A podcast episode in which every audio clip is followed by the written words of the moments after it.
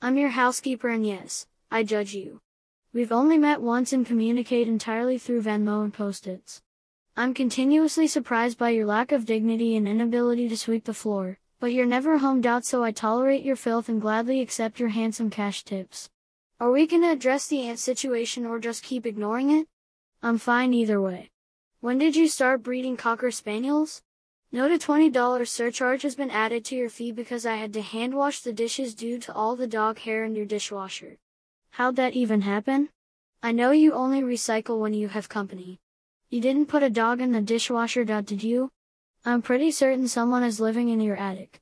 Stop buying plants. Wait, are you running a hush-hush operation out of the attic? If not, I know a guy who can check it out. You know that for ghost. Dot he does ants too.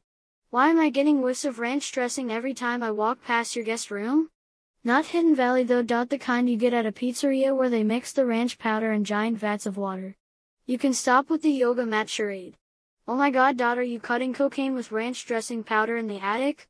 That would explain both the smell and the stomping. I can't decide if that splotch on your nightstand is self-tanner or spaghetti sauce. How anyone can create a stain that resists the power of a Mr. Clean magic eraser is beyond me.